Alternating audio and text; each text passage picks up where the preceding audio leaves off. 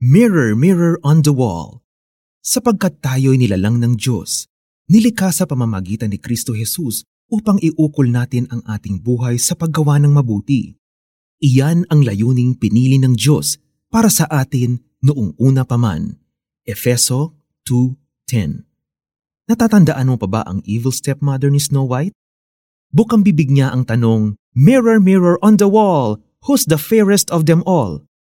Isa siyang napakagandang babae, ngunit nakakalungkot na naging biktima siya ng GGSS syndrome. Kung hindi ka pa familiar sa GGSS, sila ay ang mga taong gandang-ganda sa sarili o kaya'y gwapong-gwapo sa sarili. In short, sila ang mga taong vain o sobra-sobra ang paghanga sa kanilang mga pisikal na itsura. Sila ang mga taong takot lumabas ng bahay nang hindi nakaayos at ang tingin sa kanilang mga sarili ay sila ang pinakamaganda at pinakagwapong tao sa balat ng lupa. Hindi naman masama ang magayos. Kailangan din naman nating maging maayos sa ating katawan. Pero hindi lang naman ito ang dahilan kung bakit tayo nilikha ng Diyos. Nilikha tayo ng Diyos ayon sa kanyang wangis upang gumawa ng mabuti.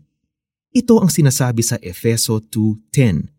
Sapagkat tayo'y nilalang ng Diyos, nilalang sa pamamagitan ni Kristo Jesus upang iukol natin ang ating buhay sa paggawa ng mabuti. Iyan ang layuning pinili ng Diyos para sa atin noong una pa man. Life is more than just having a pretty face. May purpose tayo dito sa mundong ito. Nais ni Jesus na gumawa tayo ng mabuti at gamitin natin ang ating buhay para sa Kanya, kagaya na ginawa niya.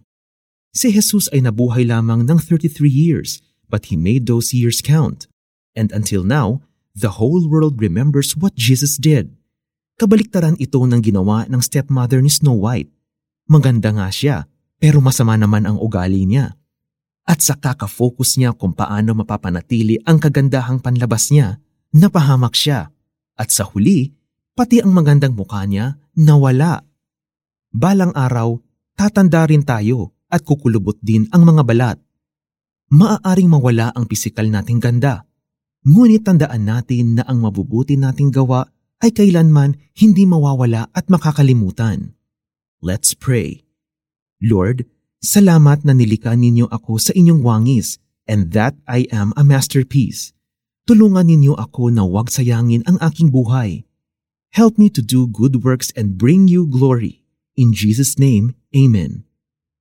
Sa halip na gastusin ang ekstrang pera mo para sa pampaganda na hindi mo naman kailangan, ilaan mo ito para makatulong sa taong nangangailangan, tulad halimbawa ng pagbili ng pagkain at pagbigay sa mga nagugutom sa kalsada. Nais mo bang maging kabahagi sa pagtulong sa mga nangangailangan? You can start by giving to CBN Asia's various ministries. Sapagkat tayo'y nilalang ng Diyos, nilikha sa pamamagitan ni Kristo Jesus upang iukol natin ang ating buhay sa paggawa ng mabuti. Yan ang layuning pinili ng Diyos para sa atin noong una pa man. Efeso 2.10